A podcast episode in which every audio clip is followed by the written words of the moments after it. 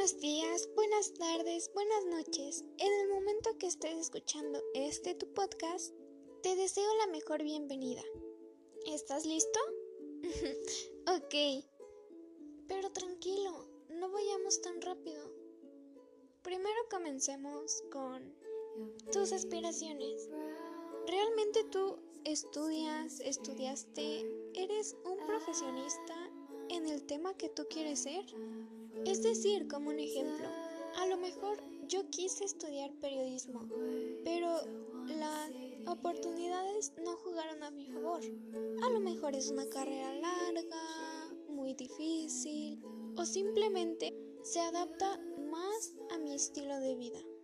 Pero el lugar donde vives es un factor secundario.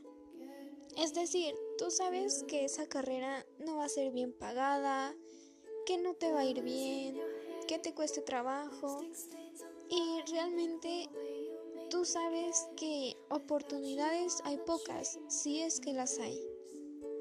Y tampoco digo, deja todo tu esfuerzo, deja la carrera que hayas elegido, que estudies. Simplemente es hacer lo que tú sientas que es mejor para ti, con lo que tú te sientas bien.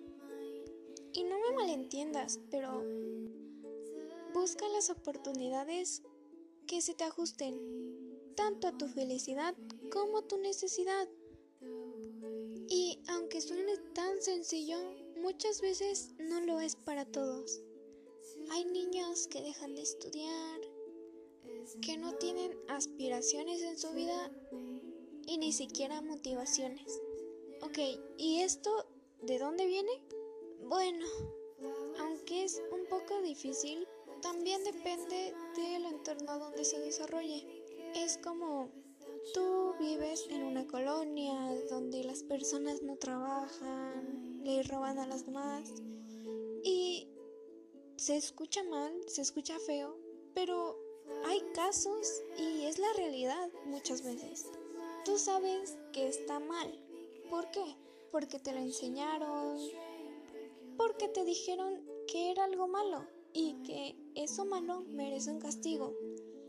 Pero si no te lo hubieran dicho, ¿crees que tú lo sabrías?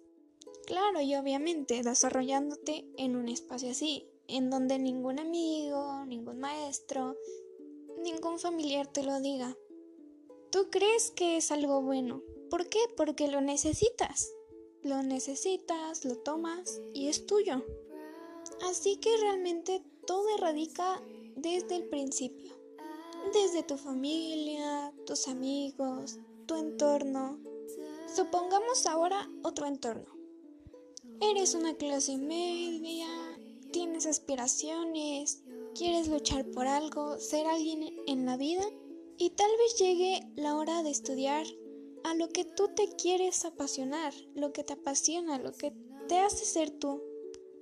Pero a tus padres no les alcanza el dinero. No hay las oportunidades. ¿Y qué puedes hacer? ¿O qué podrías hacer? Ok, tienes un tío, un conocido que te dice, yo te puedo recibir, aquí tengo mi casa, fuera de México, fuera de donde vives, de tu localidad. Y aquí las opciones son muchísimas más. La carrera es menos cara, hay muchas opciones, cursos gratuitos y un millón, pero miles de oportunidades más que hay en donde tú estás. Y aunque a ti te duela dejar a tu familia, a tus amigos, tus conocidos, es tu futuro. Y es ahí donde pones y piensas, ¿qué vale más? Claro, eso ya es algo individual, algo de cada quien. Pero bueno, ok, imaginemos otro escenario. Ya estudiaste, tienes tu carrera, pero, pero tu carrera no va muy bien con lo que a ti te hubiera gustado estudiar. Es una carrera bien pagada, pero no mucho de tu gusto. Tienes algunos cuantos años trabajando en una empresa, tienes algo estable, algo bien, pero muy en el fondo no te sientes tan bien porque te hubiera gustado dedicarte o ser quien tú quieres ser. y te ofrecen la oportunidad de irte, de estudiar, de ganar dinero, de tener más oportunidades. Y tal vez está bien. O tal vez no. Ok, un último escenario. Ok, tienes una carrera lista, estás preparado, te sientes bien. Pero en el lugar donde vives no hay oportunidades. No te pagan bien o simplemente no hay trabajo. Aunque busques, aunque paguen poco, simplemente no hay. Y ok, volvemos a lo mismo. Está bien, está mal. Pero realmente son muy pocas las opciones y te sientes orillado, ¿sí? Por tomar decisiones tal vez que no tomarías o que no quieres tomar. Pero en ese momento, o tal vez a futuro, pueden ser lo mejor. Porque tienes metas, tienes sueños, quieres ser alguien. Dejando a un lado estos escenarios, y voy a comentar algo interesante que el otro día leí.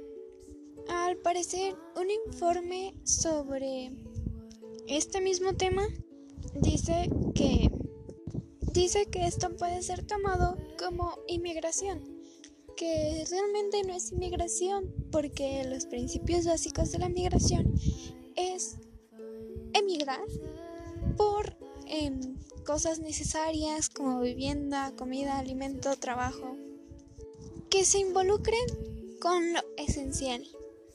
Pero aquí entra la pregunta, ¿realmente qué es esencial?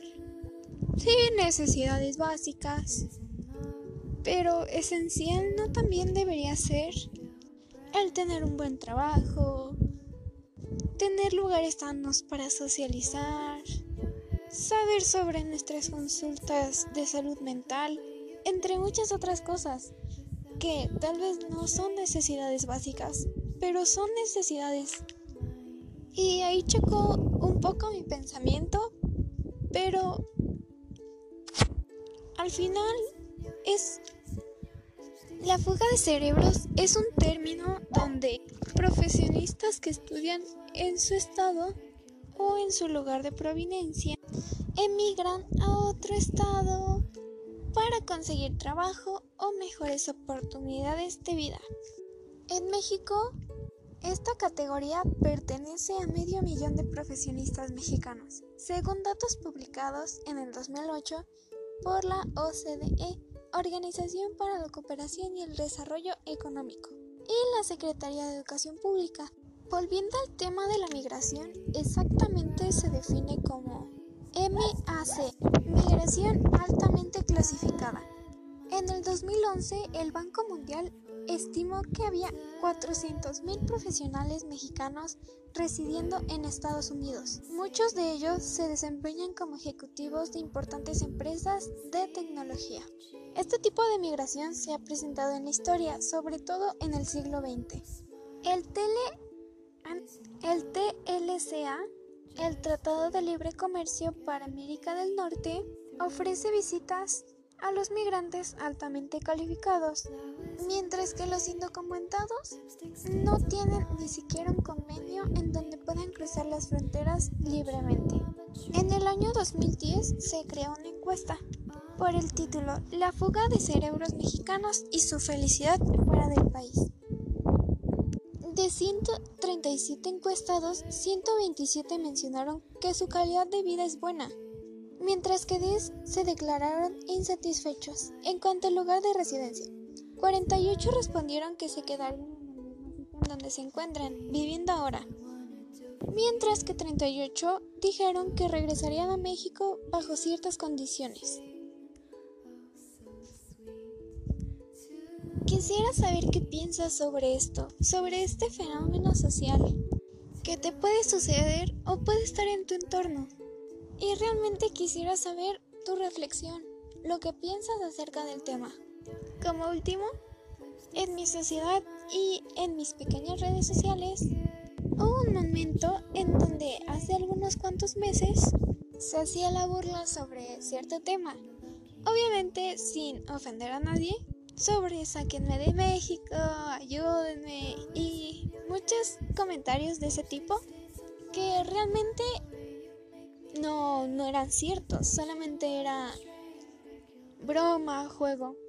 Aunque realmente no dudo que la mitad de mis amigos conocidos realmente sí querrían mejores oportunidades. Claro, incluyéndome. Que no digo que esté mal, no digo que esté bien, eso es opinión de uno mismo, de lo que se le haga mejor. Y bueno, más que nada era eso. Compartir que en mi sociedad pequeña, tal vez un poco, sí existen esos de MAC que no digo que sean fuertes, simplemente em, se ven reflejados en mi sociedad. Pero bueno, con esto cierro este maravilloso podcast. Espero te hayas sentido con toda la comodidad del mundo, que hayas desarrollado un punto de vista más grande y sobre todo que tengas un libre albedrío. Que tengas buenas decisiones en tu vida, que todo fluya y sobre todo que hayas tenido un hermoso día y que este podcast haya sido parte de ese hermoso día. Muchísimas gracias por tu atención, por escucharme y te invito a seguir mis podcasts. Tendré mucha más información de cuidado personal, de datos interesantes, y sobre todo cosas de tu interés en las que seas partícipe. Muchas gracias y te deseo lo mejor.